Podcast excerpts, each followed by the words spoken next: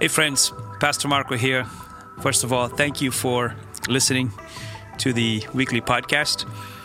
I want to um, encourage you to do something. If you listen to us from a different state or a different country and you love the church and you want to be more connected to it, we are now opening it up for people to host new life communities from where they are. And if you're interested in being one of those people that can uh, host a watch party of our services where you can invite your friends, your loved ones, your co-workers, your neighbors or whatnot to come and be a part of it, uh, email us at info at newlifesouthcoast.com because we want to be able to have pockets of New Life communities all over the nation and all over the world. So if you're interested, get back to us. Uh, we would love to connect with you. Also, if you're closer and you can be in the physical building, our services now are at 9.15 and 11 a.m at our New Bedford location and 11 a.m. at our Fall River location.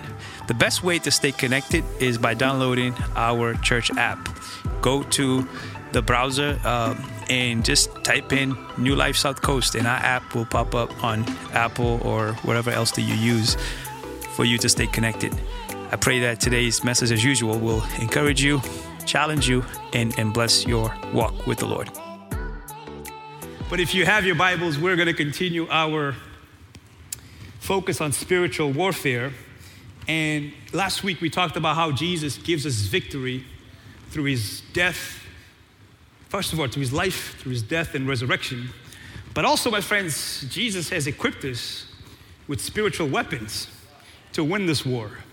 Like he didn't leave us empty handed, he has loaded our clips, so to speak for us to be able to fight this good fight and win. Can you say amen? So, for the next couple of weeks, we're going to focus on spiritual weapons. What are these weapons that God has given us to fight this good fight? And I'm going to read from two different places today to get us going. I'm going to read first from 2 Corinthians 10, and then we're going to go back to Ephesians, which has been our main uh, scripture for this, for this series. 2 Corinthians chapter 10 says this, and if you don't have a Bible, we like big Bibles and we cannot lie. There's one right behind me. And it's, it's what the Bible says it says, We are human, but we don't wage war as humans do. We use God's mighty, what's the word? Mighty weapons, not worldly weapons, to knock down the strongholds of human reasoning and to destroy false arguments. I'm going to read verse 5 too. It's not there, but it says this We destroy every proud obstacle that keeps people from knowing God. We capture their rebellious thoughts and teach them to obey Christ. Can you say amen? Now, can you jump to Ephesians chapter 6?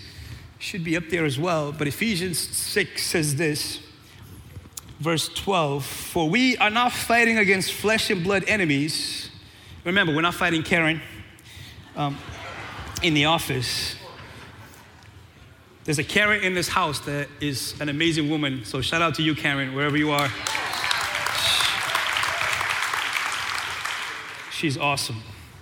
So leave Karen alone. But against evil rulers, flesh and blood enemies, but against evil rulers and authorities of the unseen world, against mighty powers in this dark world, and against evil spirits in the heavenly places. Therefore, put on, can you tell your neighbor, put on every piece of God's armor so you will be able to resist the enemy in the time of evil. Then, after the battle, you will still be standing firm. Verse 14 stand your ground. Put on, putting on the belt of truth. You might want to highlight that. Truth is, is a weapon. And the body armor of God's righteousness, that's another weapon. For shoes, ladies, there's even shoes. You can't be fighting this fight on six inch heels, you know. Just you ever seen a woman try to? Okay, I, I'm gonna leave you alone. I apologize. For shoes, put on the peace that comes from the good news so that you will be fully prepared. In addition to all of these, hold up the shield of faith. Faith is a weapon to stop these fiery arrows of the devil. Put on salvation as your helmet and take the sword of the Spirit, which is the Word of God. In verse 18, pray in the Spirit at all times. And on every occasion, stay alert and be persistent in your prayers for all believers everywhere. Can you say Amen. Amen. We have spiritual weapons available to us to fight the good fight. What we just read was written by the Apostle Paul. The Apostle Paul is responsible for 85% of the New Testament books that we have. The Apostle Paul was called by Jesus himself to take the good news to the rest of the world, the known world at the time. And the Apostle Paul would write letters to the places that he would plant his churches to equip them, to strengthen them, to encourage them in their journey. And this particular book is a city, is a church in a city named Ephesus. And Paul is actually writing this particular book from a prison cell. Paul is arrested simply, my friends, for preaching the good news of Jesus. Did you know that even today, 21st century, 2020, there are nations in the world where it is illegal to preach the gospel? Did you know that? It's a true story. There are places where Christians like us would have to meet in, in remote places, isolated places, underground places, because the government would not allow them to freely preach the good news. You're telling me there's not a spiritual warfare going on in our world as we speak. And we got to thank God to live in a place where we still have the freedom to be able to do what we do. So Paul is behind bars, but I love Paul because Paul never allows his circumstances to determine his life. Paul is always looking for ways to motivate and inspire the believers. And so he writes this letter from a prison cell, and, he, and clearly he's in a warfare because he's in jail for preaching the good news, but he's also uh, focused on always encouraging the believers to fight the good fight. And here, behind bars in this jail cell, he says, Listen, remember, we are in a warfare against evil powers and darkness. But here, Paul, always looking to illustrate what he's trying to get at, he says, Look, but you have to be a soldier, right? You have to be a soldier. You have to see yourself as a soldier. And Paul is surrounded by soldiers in this cell, and he trying to give them a picture of what this looks like. Right? I want to give you a picture of what these soldiers, these Roman soldiers, would look like in that time, and why Paul is saying to be like a soldier. Right? This is a picture of a Roman soldier, right? Back in that first century, the Romans basically ruled the earth, right? It was their world. And, and here is Paul behind bars, surrounded by the soldiers. He says, Listen, in the spirit, you gotta be like a soldier. You have to have all the equipment so that you can go to war and win this war. And history tells us that Romans were some of the most skilled warriors of the time because not just because of how well they fought, but because their armor was actually something that was very beneficial in war. Are you tracking so far? So Paul says, hey, let me give you a picture, right? The way the soldier looks is how you need to be in the spirit. In other words, see yourself the way God sees you and see yourself equipped with the things that God has blessed you with to be able to fight this good fight. So each and every part of the equipment is actually a weapon against the lies and the deceits and the temptations and the trials and the tribulations that the enemy will bring against you. This is why the Bible says no weapon formed against you will prosper. Why? Because you are equipped to fight this good fight and to win what God has equipped you to win. So if you break down each one of these, this is what you end up with. Go ahead and go to my next slide. Basically, Paul is talking about seven spiritual weapons that's available to every believer. The first thing he says is uh, truth is your weapon. God's righteousness is a weapon. Gospel of peace is a weapon. Faith is a weapon. Salvation, the word, and prayer.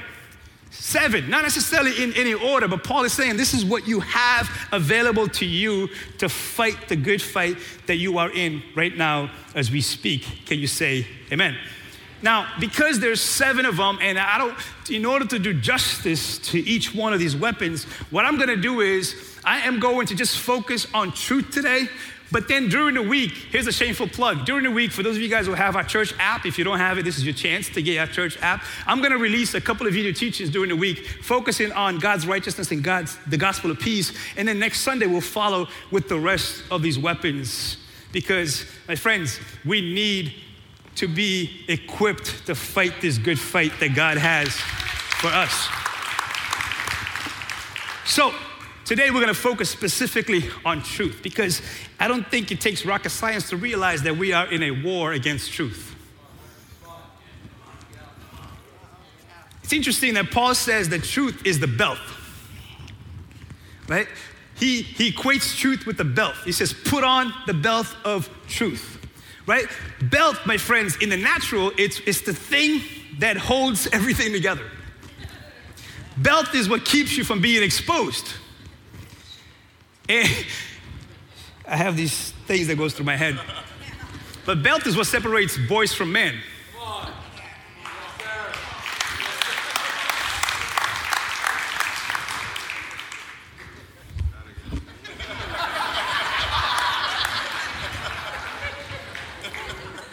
Just get a belt.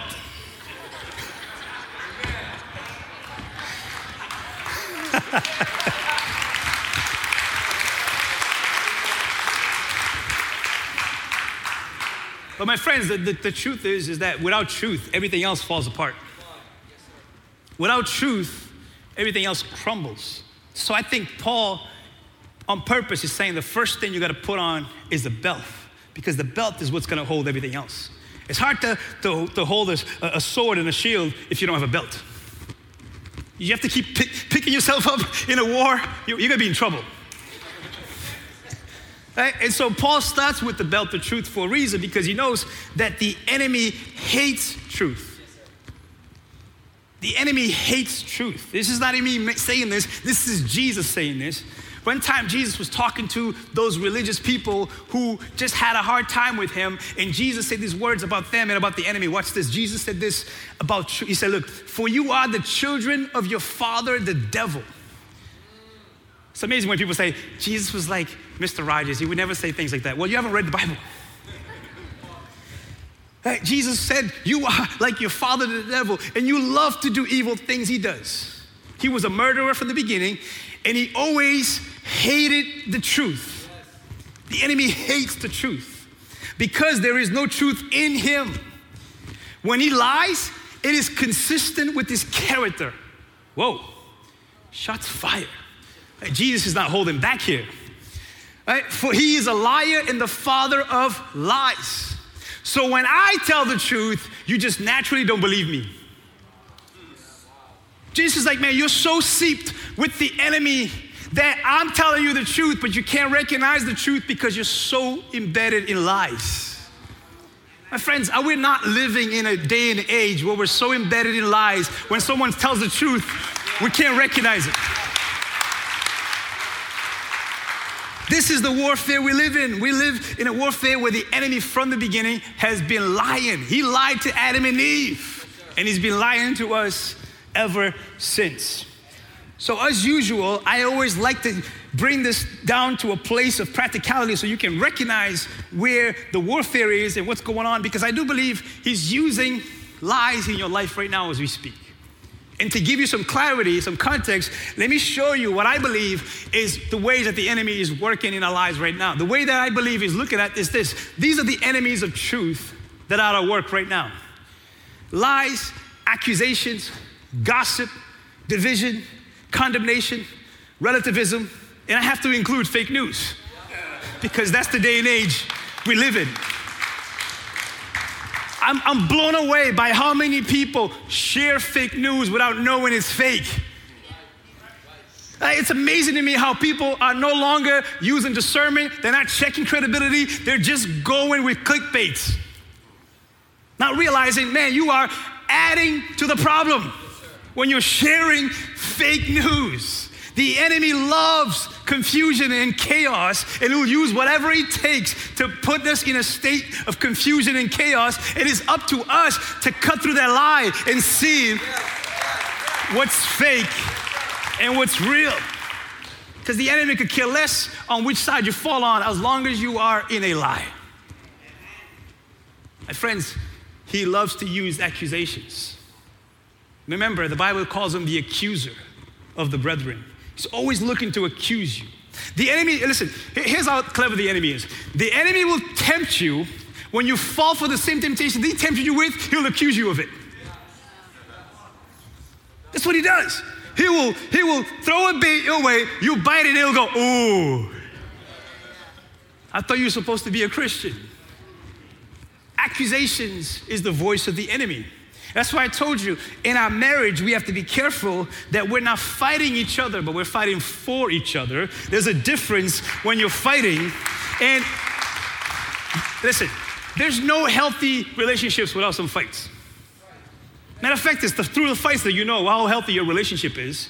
But the goal of a fight, hopefully, is to make us better, it's not to make us right. That's a good word, I'm telling you.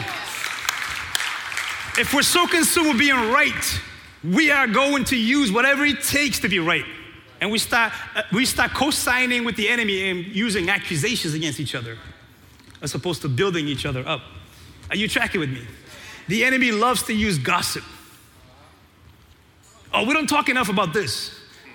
Because in the, in the church communities, gossip comes in forms of prayer requests. Girl, you need to pray for. But it's like, no, it's not, it's not a prayer request, that's a gossip. That's a gossip.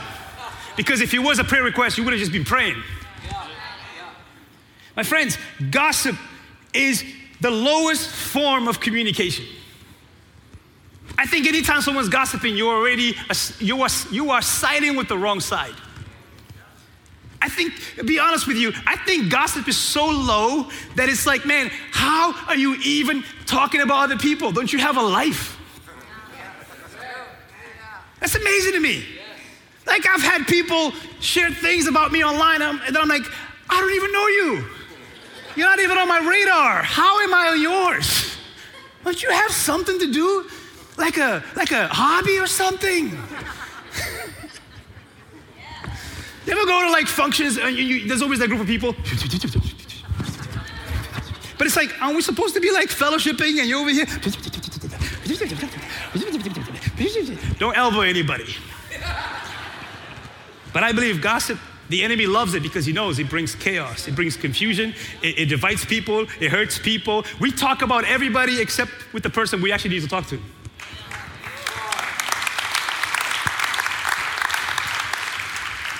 The enemy loves division. You know, the word division simply means two visions. Whenever there's a vision, the enemy wants to bring division to it. He's been doing it from the beginning. God had a vision for earth and heaven, and in heaven, the enemy starts to do this. Yeah, but we, I think we can overthrow this thing. I think we can. Why don't we do it? Why don't we are in charge? And so the enemy began to do division from heaven, and now he brought it to earth. And if we're not discerning, we're buying right into his lies. Your company has a vision, but when you're doing something opposite of that company, you are contributing to the division of that company, and you are not siding no longer with the blessings of God, you're siding with the enemy. Your church has a vision, and when you're no longer aligning yourself with that vision, you begin to bring other visions into it, and you're no longer aligning with the will of God, you're aligning with the enemy. Your marriage has a vision, and when two of you are not aligned with that vision, you are bringing division into it. And next thing you know, you begin to talk about things that the enemy would love to talk to you about, but the, God never co-signed for you to be doing certain things that doesn't. Y'all ain't gonna talk to me. Your team has a vision. You play for a team. There better be a vision, or if not, you're playing all kind. Like I, have been part of teams where everybody wanted to be the superstar, and we all lost. So the enemy loves division. And I believe he's using one of these things right now in your life condemnation. The enemy loves to condemn. My friends, there's a difference between conviction and condemnation. Jesus comes to convict us, to heal us and restore us, to make us better. The enemy comes to condemn you, to judge you so you can stop trying, so you can call it quits. So you're like, I'm not gonna try anymore. My friends, discern the voices that comes over you. Oh, here's a big one relativism. Relativism basically boils down to this I think I have my own truth. Truth is relative to me. If truth is relative to me, then guess what? There's about 7 billion truths right now on the, on the earth because there's about 7 billion people. So it's, it, it may sound convenient, but it's, it's actually destructive. Because if I start creating my truth, it's no longer a truth. Here's the thing uh, this is, we're not gonna like this, but all of us are entitled to our opinions, but not all of us can make up our own truth. You see how, got, how you got quiet in here? We're very opinionated people, but your opinions are not truth.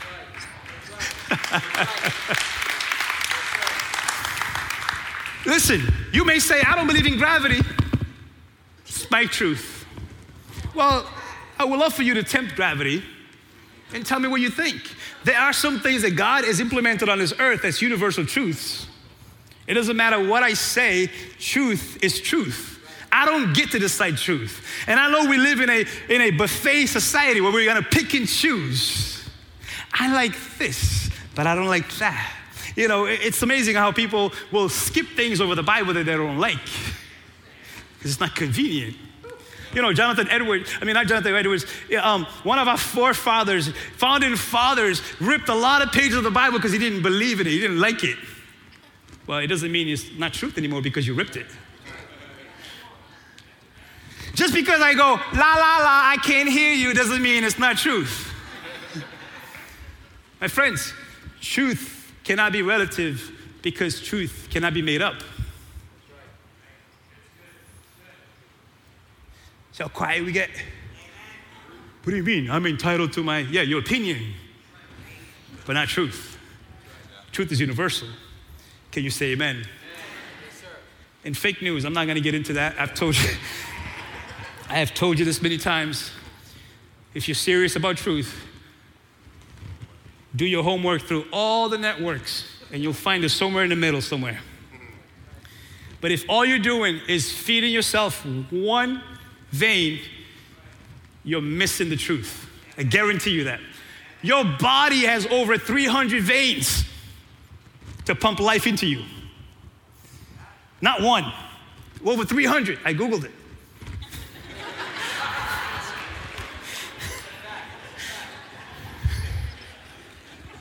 So you can't live on one vein. You just can't. So it's up to you. You have to discern because the enemy loves lies. So my goal is to put on truth. Bible says put it on. Right? So how do you put on truth is what I'm really interested in this morning. I believe you put on truth by doing these four things. First of all, you have to study truth. Because how are you going to put on something that you haven't studied. But it's not enough to study truth, you must live truth. Because how many know, how many people know what they need to do, but they don't do it? It's not enough to live truth. Sometimes you have to speak truth. Why do we come in and start our days by worshiping? Because you have to speak God's will over your life because you come in here caked up with all kinds of stuff. So you have to speak truth. And then there are times where you have to defend truth. Are you tracking with me? So, this is what I'm interested in this morning. How do we put on truth? Like the Bible says. First of all, my friends, we have to understand this that for us believers, truth is not a concept, truth is a person. Can I prove it to you? Jesus says this about himself in John 14. He says, Look, Jesus told him, I am the way, the what? The truth and the life. No one can come to the Father except through me. So for us, this is not a concept, it's a person. In other words, God was like, man, it's one thing for them to kind of trying to find their ways to me. How about I come down and embody what truth looks like? So if you have any questions about truth, look at Jesus. Jesus is truth. Right? Jesus says, hey, looking for truth? Look no more. I'm it. But how are you to know Jesus if you don't spend time with him? How would you know? Think about this, my friends. If Jesus says he's the truth, then I need to be spending a lot of time knowing truth. How would you ever know something is a lie if you don't know what the truth is? Here's what I think our struggle is right now. Our struggle is, I think this, and I could be wrong, but I think we're spending way more time with lies than we are spending with the truth.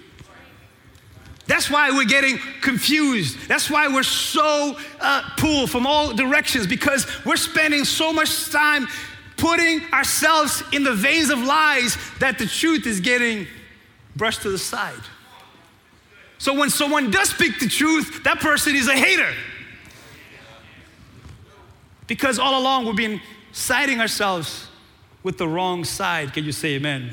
You know, I, I, I found this interesting. in the bank industry, I heard that they, when they're teaching people to deal with money, they spend a lot of time teaching them the difference between real currency and fake currency. But what I found interesting is that they said they don't, they don't spend time teaching you how to discern fake currency because they're like, if you can spend time with the real one, then it's easy to be able to discern what's a fake one.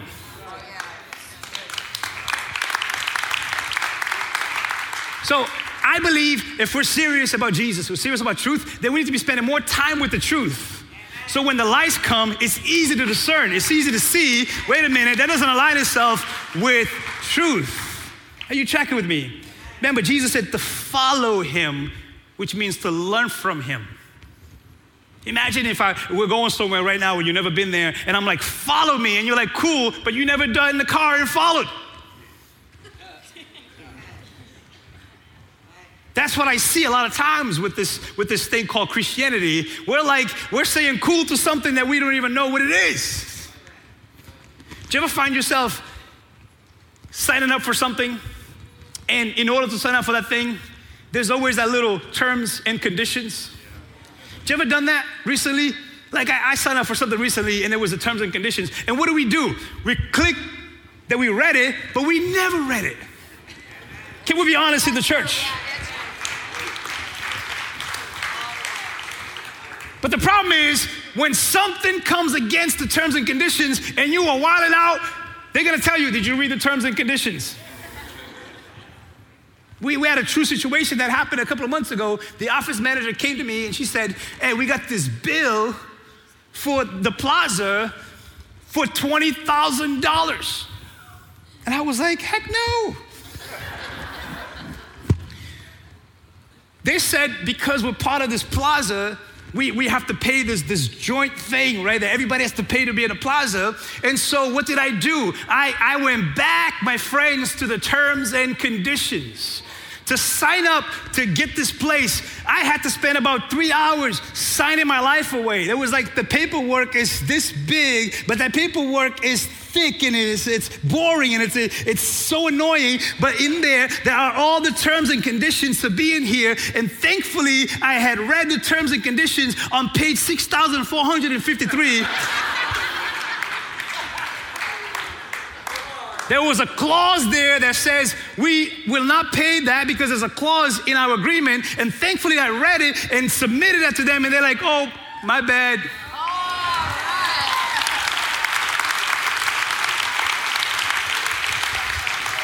Here's what I'm finding I'm finding people saying, Oh, I can go to heaven, cool, click. But you never read the terms and conditions for what it means to be a follower of Jesus.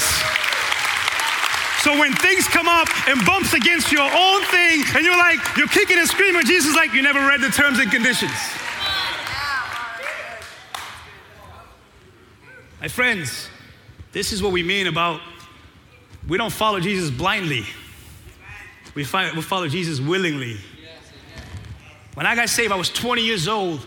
I had this conviction. I said, man, if this is real, then I'm gonna know everything I can about this Jesus because I'm not gonna turn my eternity blindly to someone I never actually got to know. And my friends, let me tell you something. Jesus, the most, I read the whole thing a few times. The most powerful thing and the most alarming thing I heard Jesus say is in Matthew chapter 7. When you go home, look it up. He said, He said, some, one day I'm going to tell some people I never knew you. And these were not worldly people, these were church people. How do I know? Because he said people are gonna come and say, Hey, we prophesied in your name, we healed in your name, we cast out demons in your name. But he's like, I never knew you. There's a difference between knowing Jesus and knowing about Jesus. There's a difference between using Jesus and being used by Jesus. There's a difference. There's a difference. Read the terms and conditions before you wild out and say, I didn't sign up for that. Well, you did, you just didn't read it. Are you tracking with me? So it's not enough to know the truth, it's about living the truth. Jesus says this about living the truth. Go to my next scripture, John 8 says, Jesus said to the people who believed in him, You are truly my disciples if you remain faithful to my. Did you catch that? You are truly my disciples if you remain faithful to the terms and conditions. Not You are truly my disciples if you felt like it. No, it's about the terms and conditions that he's already laid out. Right? Watch this. And you will know the truth, and the truth will what? The truth will set you free. Now, think about it, right? What does a belt do? Uh, think about this. When you have a belt on, you have freedom of movement. When you don't have a belt on, you are constrained all the time. Think about it. Like if you and I are on the street right now, and all of a sudden a big Rottweiler come chasing after us, and you don't have a belt, you're gonna get bitten. Because I'm running, I'm outrunning you. And our black people, we run and then ask questions later.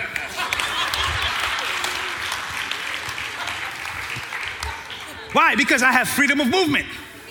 You may even be faster than me, but if you don't have a belt on, I might outlast you because I have freedom of movement. Why is that important? Because what he's saying is so powerful. He's saying the, the truth will set you free. A lot of people think they're free, but they're not. Like, you ever hear people say, I can do whatever I want to do. But it's like, I don't think that's what freedom is. Or when people say, I got this under control, I can quit anytime I want. It's like, then do it right now. Well, I'll, I'll start on Monday. Like we think we're in control, but my friends, freedom is not doing whatever you want. Freedom is the ability to do what you need to do. That's the difference. Because a lot of people are bound by, by, by, by, by so many strongholds and so many things that they don't even realize it, that they're making a lot of excuses. It's like someone in jail behind bars going, I can do whatever I want. Say, oh, uh, I don't know. You look bound to me. Jesus is saying, Oh, you will have freedom of movement, freedom to be able to exercise your free will in a way that's gonna, gonna bless you, it's gonna honor you, it's gonna bless others, it's gonna equip you to live the life that I created you to live. Why? Because you don't have to keep doing this all the time. What'd you learn in church today? Wear a belt. Friend, freedom is doing what you need to do. That's freedom. Jesus says you got to speak the truth. Paul, writing to another church in a city named Colossus, he said this. Watch this. Paul says, "So put to death the sinful, earthly, lurking, earthly things lurking within you. Have nothing to do with sexual immorality. Are you judging me? Well, read the terms and conditions. Impurity, lust, and evil desires." Don't be greedy, for a greedy person is an idolater, worshiping the things of this world. Because of these sins, the anger of God is coming. Now, catch this. This is the good news. He says, You used to do these things when your life was still part of this world, these lies. But watch this, keep going. He says, Look, but now, now is the time to get rid of anger and rage. We're in a political season, election. Jesus said, No, no, no, get rid of that crap. No amen. Because we're all angry. Rage, malicious behavior, slander, slandering people, thinking God's going to co sign it. No, you better read the terms and conditions. Dirty language. Watch this. Don't lie to each other. For you have stripped off your old sinful nature and all his wicked deeds. Put on your new, put on again, put on your new nature and be renewed as you learn to know your Creator and become like Him. Like Him. He's the truth. The more you follow Jesus, the more you become like Jesus. My friends, here's the reality truth goes against the grain of our society a lot of times. There are things in society that are cool, and God's saying, Well, I don't co sign that. That's not part of my terms and conditions. And if we can be a little bit honest in this church, we would say truth convicts people of sin. And if we can be a little bit more honest, I would say truth convicts me of sin. Do you ever find yourself contradicted with your own self? You ever been in that place where the Apostle Paul talks about? He says, Man, there are things I, I want to do. I don't do the things I don't want to do, end up doing. Oh, wretched man that I am, who will save me from this body of death? But he goes on to say, But thank God for Jesus. There's no more condemnation for those who are in Christ Jesus. You haven't lived enough until you realize that you are your own contradiction. That's a word. Because truth will cut through stuff. And here's the thing about truth truth doesn't have an expiration date, truth doesn't go out of style, truth is not a trend. If it's truth, it's to be truth 100 years from now, and it was truth 100 years ago. How do I know? Because the person who called himself the truth said, I am the same yesterday, today, and forever. So truth never expires. This is not a matter of where we are in life, it's a matter of what is truth, no matter where we are in life. But my friends, here's the, here's the thing. I hope we catch this. It's so important right now, especially in, the, in, the, in this atmosphere that we're in, this tense atmosphere that we're in. We have to remember that Jesus, who called himself the truth, said, I came with grace and truth. You can't divorce the two. Something will always be missing if you speak the truth without grace. And something will always be missing if you have grace without truth. So, this is very important because I'm seeing a lot of people in the name of truth being jerks. And God doesn't co sign jerkness. There's a lot of no, seriously. A lot of so called spiritual militant people who are doing more damage in the name of truth because they're not doing it co signed with grace. My friends, it's one thing to have convictions, it's another thing to be a jerk. Because Jesus said, you have to live in the tension of both. You can't pick a side. The moment you pick one, you're missing something. If all you hear is grace, it leads to just a bunch of emotionalism which is like worship with no conviction. I just want to feel something. So when you don't feel something, God left you. God's not a feeling. God is the unconditional reality, no matter how you feel. But then you got the other side of truth. I'm just telling you the truth. It's like, I don't know, but in the book of Galatians, Paul was saying, hey, the way you want to approach someone with something hard, you want to do it in a way that you would want someone to do it for you. So I don't just speak the truth, I try to find the angle to bring truth with grace because I care about the person, not just care about me. That's a good word. This will save us a lot of headaches nowadays when we're so convicted by something, but it's like, how am I bringing that truth across? Because I don't think Jesus is, is going to co sign you when there's no grace attached to it. Even though we're doing it in the name of Jesus. Are you tracking with me? Truth and grace always goes together.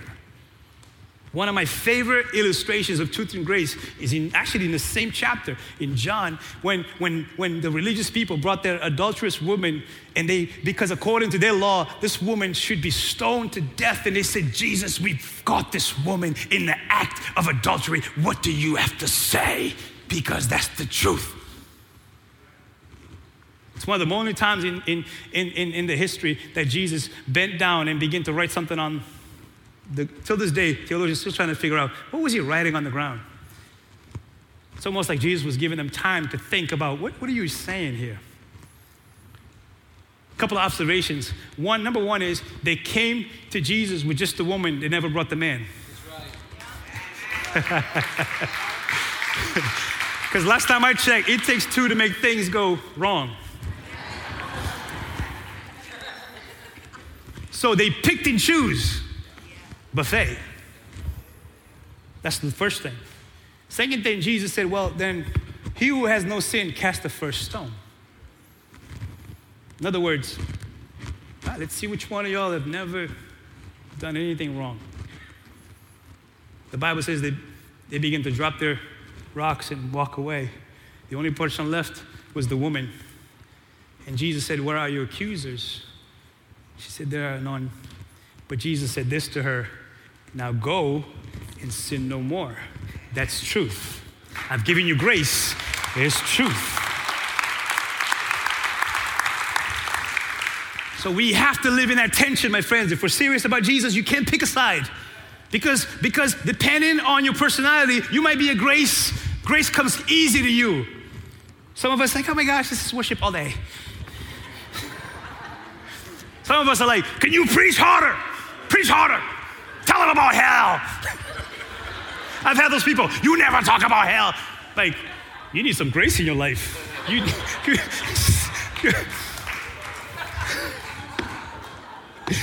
oh, man. No, it's both. If I'm serious about Jesus, I can't pick one over the other because they balance each other out. I can tell you the truth, but I don't have to be a jerk about it. So, my friends, the last thing, sometimes we're called to defend truth. You know, I've been reading through the Bible again, and it's amazing to me how relevant the word is. I've been reading through the prophets, and Jeremiah, my goodness, how relevant. Jeremiah had a really tough ministry. I would not want to be in Jeremiah's shoes. Jeremiah was called by God to be a prophet at a very young age, but his job was very difficult because this was a rebellious time for the people of God, and they refused to listen. And Jeremiah, for over 20, some, some people say 30 years, was preaching repentance, and people would not listen. But Jeremiah says something, God says something through Jeremiah that's really powerful, I believe is so relevant to where we are today, even though Jeremiah lived over a thousand years ago. This is what fascinates me about the Word of God. It doesn't expire. But watch this. He says this look, God speaks through him. He says, My people bend their tongues like bows to shoot out lies. They refuse to stand up for the truth. They only go from bad to worse. They do not know me, says the Lord. Beware of your neighbor. Don't even trust your brother. For brother takes advantage of brother, and friend slanders friend. Are we not seeing this? And he keeps going. Watch this. They all fool and defraud each other. No one tells the truth.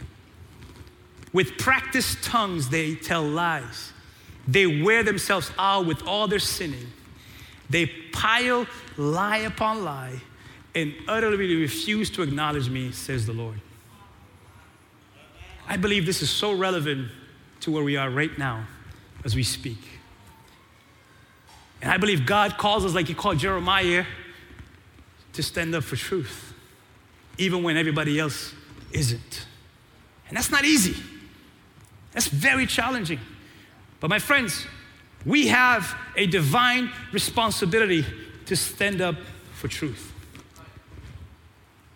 We must not blend in with the lies of the world. And at times, that we must speak the truth, even if our voices shake.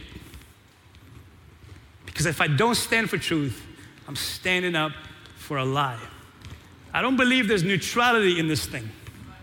Because Jesus said, You either for me or you're against me. But I must say this again it's possible to be firm in your convictions without being a jerk. Because Jesus is not going to co sign something that is not done in grace. One day, I'm going to have to stand before Jesus, and, and this is not going to fly. I just told him what you told me to say. I don't think that's going to fly. I think he's going to ask me, Did you do what I asked you to do with grace and truth? And there are days that I have to say I didn't, and I have to repent and say, Lord, help me, anoint me, teach me, mold me, shape me to be like you so I don't miss it.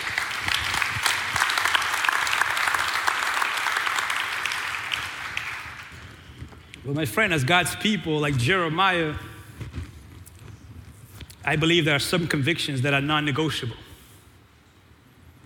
I believe there are things here that are universal truths that, that it's not a matter of preference, it's God's will, it's God's purpose.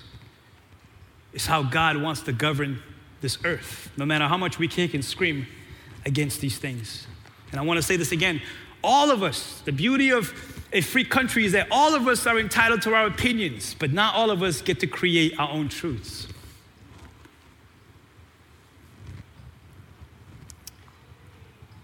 When I do marriage class, especially with those who are just started dating and getting serious, I always tell them, you have to make sure that you know what are your non negotiables. Because you can't go into a marriage if you haven't established those things. Because sooner or later, you're gonna have issues.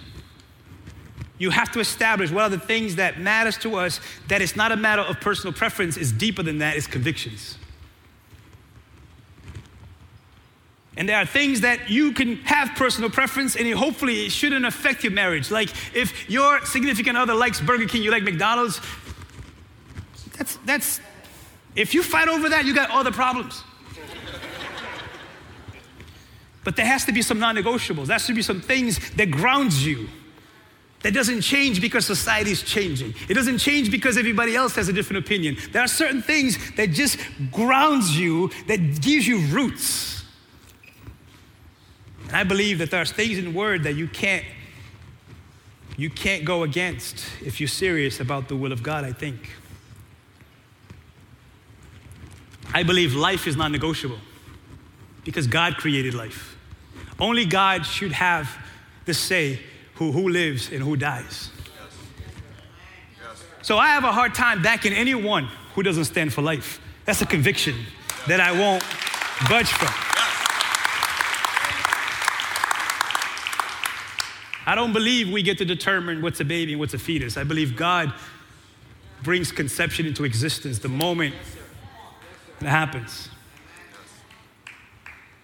I don't believe that's even supposed to be a debate. I believe marriage is God's will. I believe there's only two genders male and female.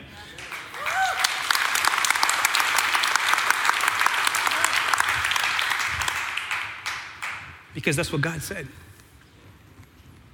Now, it doesn't mean we all are not wrestling and trying to figure out God's will, and I believe we're all on a journey, so that's why there's no room for condemnation. All of us are on a journey. All of us are pursuing the will of God. All of us can come in to the will of God. All of us. But I believe racism is evil and it's not from God. I believe from the beginning, God wanted to say this thing is a, is a mosaic experience. And it ends with a mosaic experience. It ends with people from every tribe, every nation, every language worshiping Jesus as God. I believe justice is God's heart. I believe unity commands a blessing.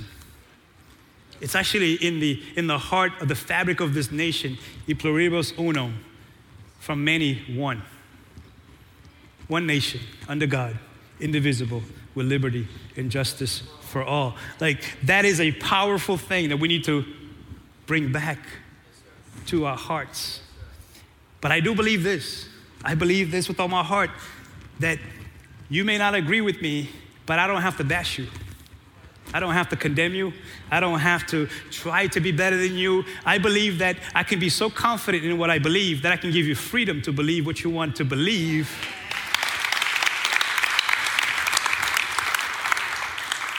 I believe only insecure people write rants on Facebook posts. That's my conviction. That's why I'm not on Facebook. So if you want to do a rant about me on Facebook, good luck. You can't find me.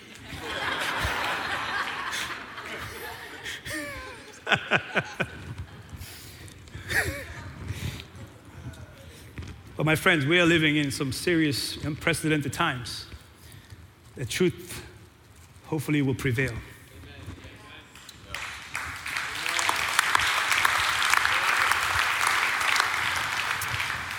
And lastly, today, I believe that Jesus is the way, the truth, and the life. And no one goes to the Father except through him. I believe he's the only way of salvation. I believe he's the only way to resurrection. I believe he's coming again and he's going to make this thing right. He's going to bring heaven to earth.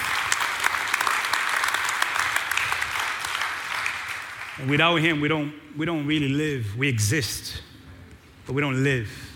We don't have meaning and purpose. I believe you take Jesus out of the equation, you are left with what's going on in our society right now. There's a crisis of existence in our society. We don't know why we're here. We don't know whose we, we are. And we don't know where we're going because we, we're taking God out of the equation. And I'm telling you something, we're paying a high price for it. We're paying a high price. We need to be praying. Wednesday, come, let's pray for our nation. Let's rally together because God has done it over and over again. In Jeremiah, he said this listen, in the middle of their rebellion and, and their lack of repentance, you know what God says? I still have a plan for you. Plans to prosper you, to give you hope, to give you future. Oh, God wants us so bad to live in harmony with us, to live in love with us. But we have a role to play in embracing and saying, Lord, I'm not just going to make up my own stuff. I'm going to read your terms and condition. And I'm, by the power of your spirit, I'm going to live the life you created me to live. Would you stand with me as we pray this morning? My friends, unity commands a blessing. God works in unity. If I haven't said this clear enough, I'm going to say it again. Division is from the devil. He wants us to be divided in our homes, in our churches, in our cities. That's not God's will.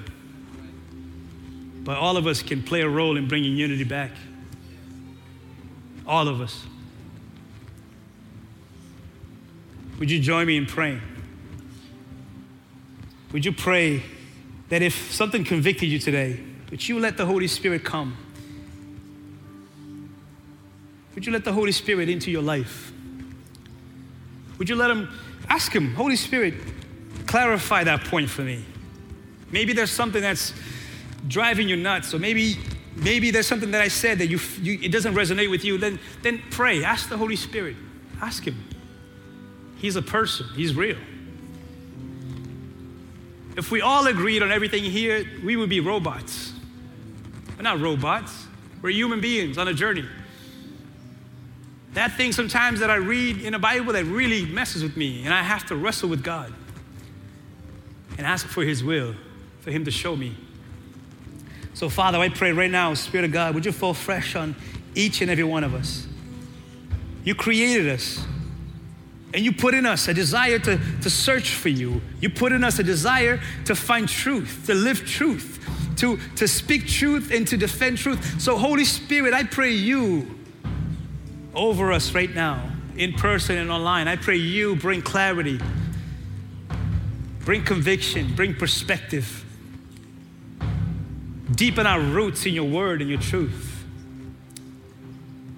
So maybe you're here or you're watching, you never really trusted Jesus. You never read the terms and conditions. You, you want to go to heaven, but you, you, you're not following Jesus. You haven't really submitted your life to Him. Pray with me. Say, Jesus, today I'm ready. I believe you are the way, the truth, and the life. And no one goes to the Father except through you. So I am submitting my life to you. And I'm asking you to forgive me. I repent of my sins. I want to align myself with you. I want to live in the fullness of your will. Fill me with your spirit. You are the spirit of truth. So bring truth to my heart, to my mind, to my being. So, Father, come have your way. Our hearts are open, our minds are receptive. Spirit of God, speak to us. Speak to us. Speak to us. We hope this talk has encouraged and challenged you. If it was helpful, share with a friend. For more info, visit newlifesouthcoast.com. Until next time, have a blessed week.